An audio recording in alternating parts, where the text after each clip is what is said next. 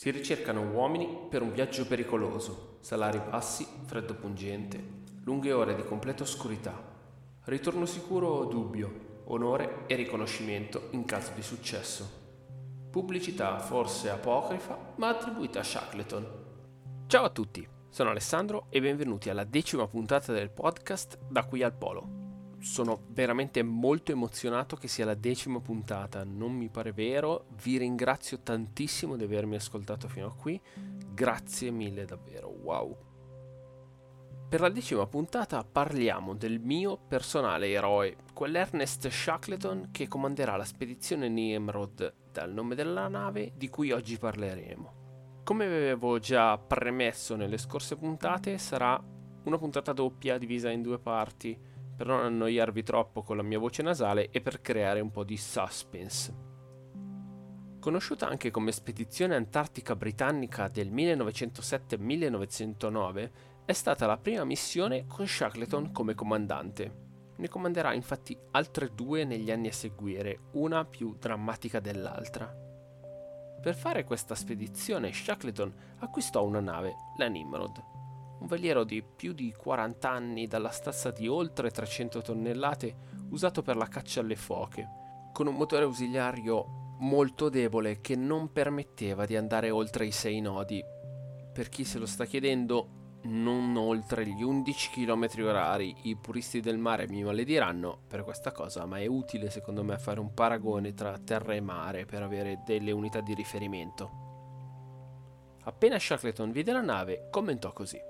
Era così sporca e puzzolente di olio di foca e dopo un'ispezione mostrò come avesse bisogno di una stuccatura e come i suoi alberi necessitassero di essere sostituiti. Venne quindi portata in un cantiere per essere sistemata ed aggiornata, ma rimaneva comunque una nave piuttosto piccola con una piccola stiva per il carbone.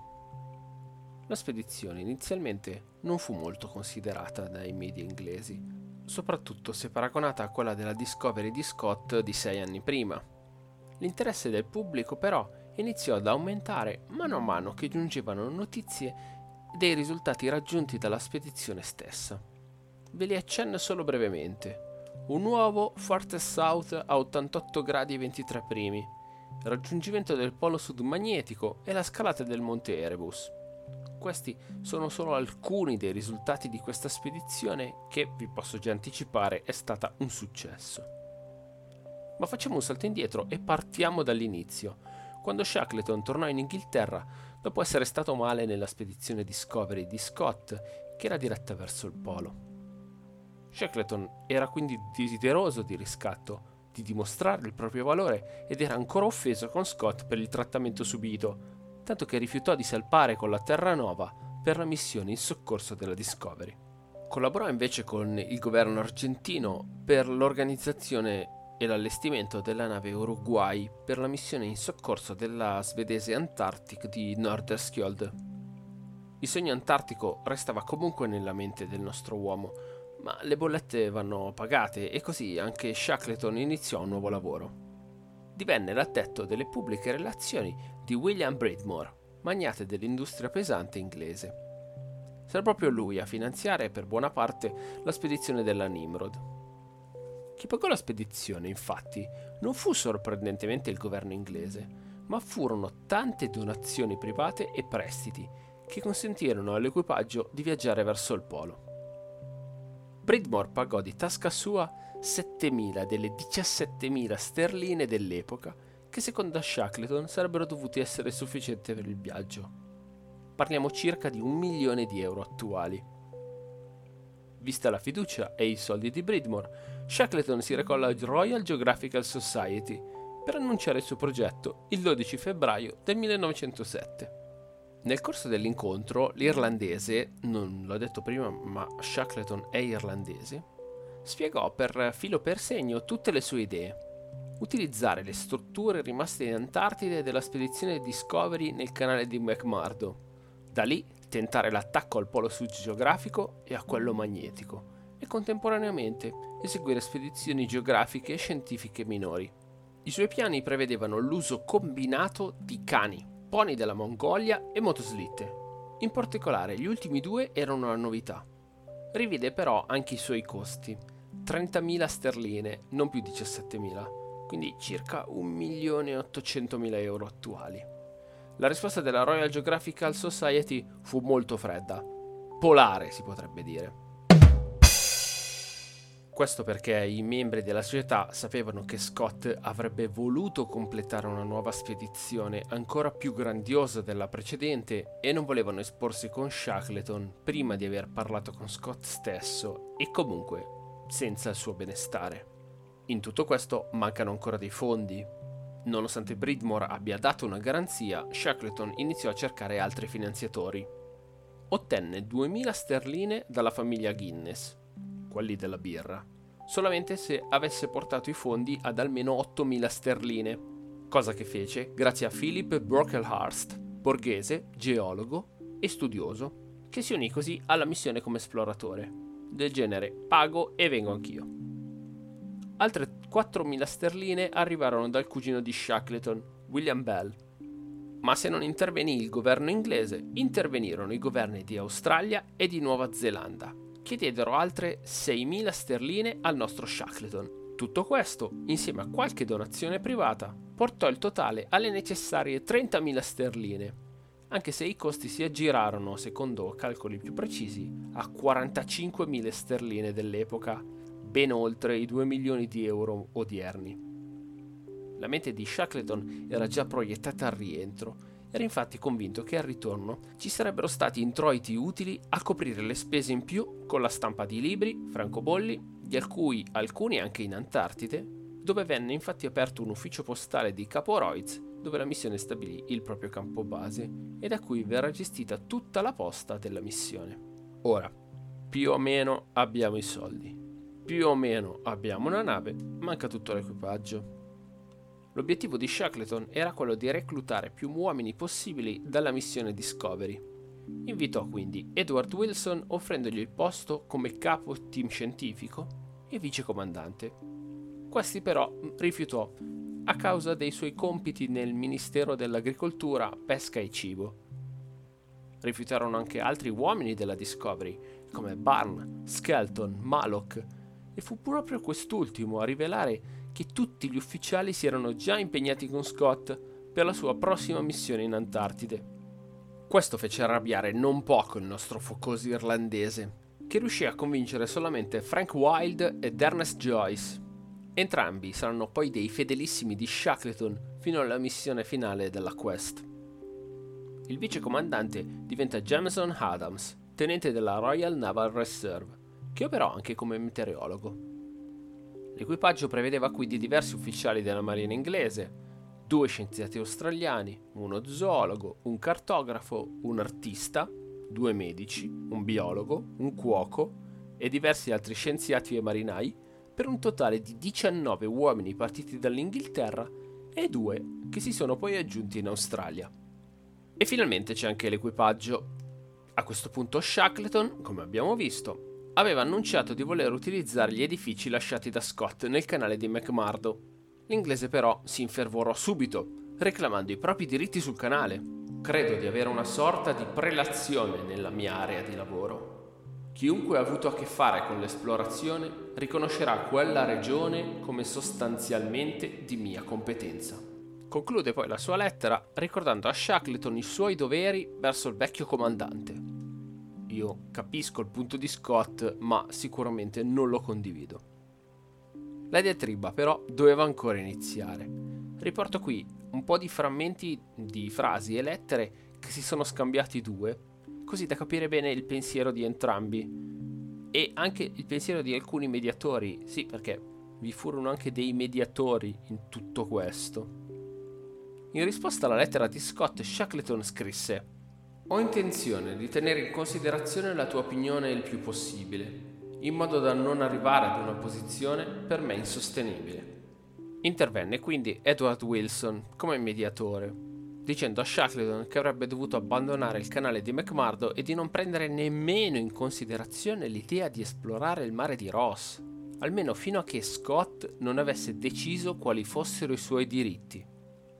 A questo punto Shackleton già fumantino di carattere, esplose, per me giustamente, scrivendo così. Nella mia mente non vi è dubbio che i suoi diritti siano decaduti nel momento in cui li reclama. Credo di aver raggiunto il limite e non ho intenzione di andare oltre. Ricordiamo che siamo sempre a inizio del Novecento, quindi non è che volassero le parole che si vedono oggi su Facebook.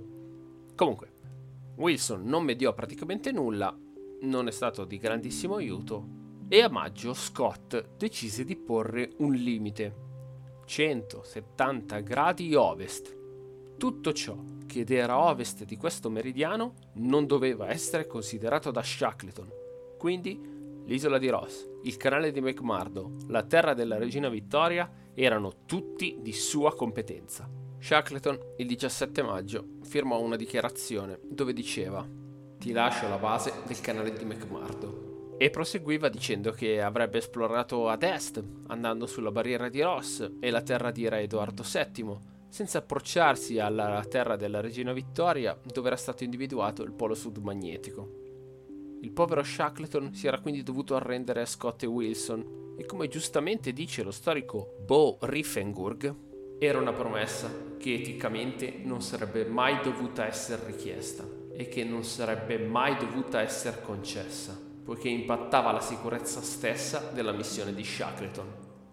In tutto ciò siamo quindi alla vigilia della partenza la Nimrod lascia l'Inghilterra nell'agosto del 1907 senza Shackleton ed altri uomini che raggiungeranno la nave in Nuova Zelanda. La partenza avverrà quindi da lì, il primo gennaio del 1908, dal porto di Littleton, ma farà tutta la strada fino al circolo polare antartico, rimorchiata dalla nave Canuya, per risparmiare il carburante, un viaggio di oltre 2700 km.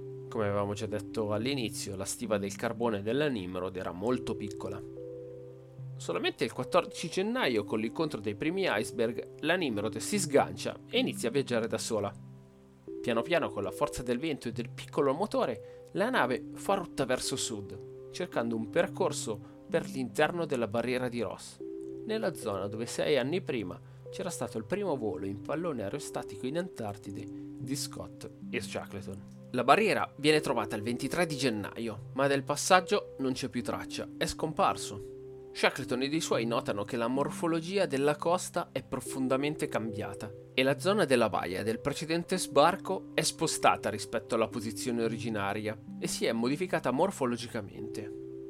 A questo punto si inizia a pensare all'inverno e Shackleton non vuole lasciare la Nimrod in mezzo alla banchisa con alto rischio di movimenti e di fratture del ghiaccio. Così dirige la nave verso la terra di Edoardo VII, ma qui le cose non vanno di certo meglio. Vennero fatti diversi tentativi di sbarco, tutti falliti, a causa del continuo movimento dei ghiacci, che rischiarono addirittura di bloccare la Nimrod. Siamo ad un punto di stallo e le alternative sono due. Tornare in Nuova Zelanda, considerare fallita la missione e buttare in mare i soldi spesi, oppure rompere la promessa fatta a Scott. Pensate un po' a quest'uomo che ha speso tempo, energie, soldi per organizzare la sua spedizione, si è dovuto piegare a delle richieste assurde, forse, del suo ex comandante, non ha avuto i contributi del governo, sta usando una nave minuscola, lo hanno snombato tutti gli ufficiali di Scott e alla sua prima esperienza da comandante. Sicuramente si trova in una condizione di altissimo stress visti i rischi che corre anche la nave e visto l'umore dell'equipaggio. La storia ci insegna poi che venne scelta la seconda ipotesi. E così, il 25 gennaio, venne dato l'ordine di far rotta verso il canale di McMurdo. Una volta arrivati lì, vengono fatti dei tentativi di sbarco per giungere a That Point, sede degli alloggiamenti della Discovery, ma questo non fu possibile per il mare ghiacciato. Shackleton decise di attendere che si aprisse qualche spiraglio nel pack, ma durante questo periodo ci fu un incidente al secondo ufficiale McIntosh che perse l'occhio destro a causa di un incidente. Dopo un'operazione di emergenza effettuata da Mackay e da Marshall, McIntosh è costretto a rientrare in Nuova Zelanda e a curarsi, tornando poi l'anno successivo con la Rimrod a recuperare i compagni. Il 3 febbraio, Shackleton nota che non si può attendere oltre, e così fa rotta verso il primo approdo disponibile. Capo Roiz, un promontorio roccioso sull'isola di Ross. Il luogo è caratterizzato da colline vulcaniche che proteggono la baia dai venti polari della zona e vi sono grandi riserve d'acqua grazie a degli stagni nelle vicinanze. La regione è anche ricca di colonie di pinguini di Adelia che possono soddisfare le necessità degli uomini. Era un po' che non parlavo di pinguini, vero? Quello stesso giorno venne ormeggiata la nave e scelto il luogo dove montare il rifugio prefabbricato siamo a circa 32 km da Hut Point. Qui iniziarono i lavori di sbarco, di provviste ed equipaggiamenti, ma tutto venne rallentato da un meteo avverso e dalla prudenza di England, comandante della Nimrod, che spesso fece salpare la nave per portarla fuori dalla baia, così da sottrarsi ai movimenti del ghiaccio quando questo appare più minaccioso. Per due settimane continua questo valzer e anche quando England sarà malato continuerà a spostare la nave e ritardare lo sbarco. Il 23 febbraio però tutto termina e la Nimrod può ripartire serena verso la Nuova Zelanda, così da trascorrere lì l'inverno con anche Macintosh a bordo. Un piccolo fatto curioso avviene al momento della partenza. Shackleton consegna ad Harry Dunlop, ingegnere di bordo, una lettera, dove domanda al suo agente in Nuova Zelanda di trovargli un altro capitano della Nimrod per il viaggio di ritorno. Pensa un po' che tipo. Ora, i nostri uomini sono sbarcati e sono pronti ad iniziare i propri compiti nel continente, ma i ghiacci marini iniziarono ben presto ad espandersi verso sud, impedendo al gruppo di raggiungere la barriera di Ross e rendendo impossibile gli iniziali obiettivi della missione. Così Shackleton si guardò intorno e scelse un nuovo obiettivo, scalare il monte Erebus, il vulcano dell'isola dei Ross. Questo era, ed è tuttora, alto 3795 metri ed era praticamente completamente inviolato. Solo un piccolo gruppo della Discovery era arrivato a 900 metri di quota. Così venne creata una squadra di scalatori, David, Mawson e McKay, con a supporto Marshall, Adams e Brocklehurst. Il 5 marzo ci fu la partenza da Capo Royds, con i due gruppi che si trovarono poi a 1600 metri dopo due giorni ed iniziarono la scalata alla vetta. L'8 sono tutti fermi a causa di una tempesta di neve, mentre il 9 giungono al cratere principale, quello più basso. Brocklehurst inizia a soffrire di principi di congelamento ed è costretto a rimanere nella tenda, mentre gli altri salgono al cratere più elevato in 4 ore. Raccolti un po' di dati meteorologici e scientifici, oltre a qualche campione geologico, iniziano la discesa anche grazie all'uso delle slitte a motore lasciate nel momento della salita. Giungono quindi tutti a Capo Royds, quasi congelati, come indicato da Marshall nel suo diario, l'11 di marzo. Ma torniamo un attimo a Capo Royds. L'abitazione prefabbricata dove vivevano gli uomini venne completata verso fine febbraio ed era di 10 metri per 6 metri, più o meno. Era composta da cubicoli di due persone, con un'area comune usata come cucina una camera oscura per le fotografie, un magazzino ed uno spazio usato come laboratorio. I pony vennero alloggiati in una stalla, sul lato più coperto e riparato del rifugio. Purtroppo però gli animali non erano nelle migliori condizioni possibili. Avevano freddo e due morirono durante il viaggio dall'Australia all'Antartide. I cani invece erano alloggiati nei pressi del portico. Intendiamoci, non pensiamo a un portico delle case americane, Qui si parla di uno spazio con una copertura e dei pali per sorreggerlo. Fine. Comunque Shackleton era l'uomo al comando della missione e decise che non ci sarebbe dovuta essere una netta separazione tra gli ufficiali e la truppa. Tutti vivevano e mangiavano insieme, all'opposto di ciò che succedeva con Scott. L'irlandese fu anche bravo a tenere alto il morale, tanto che l'assistente Brocklehurst scrisse nel suo diario che Shackleton aveva la capacità di trattare ciascun membro della spedizione e di farlo sentire prezioso. L'inverno era ormai alle porte e si faceva sempre più insistente con i suoi lunghi periodi di buio totale. La temperatura, che fino a marzo era stata intorno ai meno 20 gradi, iniziò a calare ulteriormente. Questi due elementi complicarono ancora di più la vita degli uomini, che per tirarsi su di morale iniziarono a creare un libro, l'Aurora Australis, rilegato con il materiale da imballaggio della missione. Questo volume, di cui si pensa ne siano state stampate circa un centinaio di copie, sarebbe dovuto essere venduto da Shackleton stesso al rientro dalla missione. Invece venne distribuito ad amici e benefattori della spedizione. Parliamo del primo libro stampato in Antartide, contenente tra l'altro illustrazioni, fotografie, acqueforti e litografie di paesaggi, momenti di vita e racconti della missione. Altro intrattenimento per gli abitanti di Capo Royds era la pianificazione delle spedizioni programmate per la primavera ed estate seguenti, che includevano il raggiungimento del polo sud geografico e magnetico. Vista la posizione in cui si era deciso di creare il campo base, proprio quest'ultimo era rientrato tra gli obiettivi della spedizione stessa. Per quanto riguarda il raggiungimento del polo sud geografico, invece, si cominciò a pensare che sarebbe stata più dura del previsto, in quanto diversi pony morirono prima della bella stagione a causa dell'ingerimento di sabbia vulcanica. Bene, per oggi ci fermiamo qui. Abbiamo visto la preparazione della spedizione e lo sbarco in continente prima della stagione migliore. La prossima settimana parleremo quindi di tutto ciò che accadde da settembre del 1908 alla chiusura della missione l'anno successivo. Siamo giunti quindi alla chiusura della decima puntata. Vi ricordo che trovate tutti i link del podcast nelle note dell'episodio e sulla pagina Facebook del podcast da qui al polo. Nelle note dell'episodio troverete anche il link tree con il link alla pagina Instagram, al sito web, alla mail da qui al polo chiocciola gmail.com e a tutti gli altri link che vi possono essere utili. Mi raccomando, condividete il podcast il più possibile. Vi lascio con la frase di chiusura di oggi, frase di un grandissimo esploratore.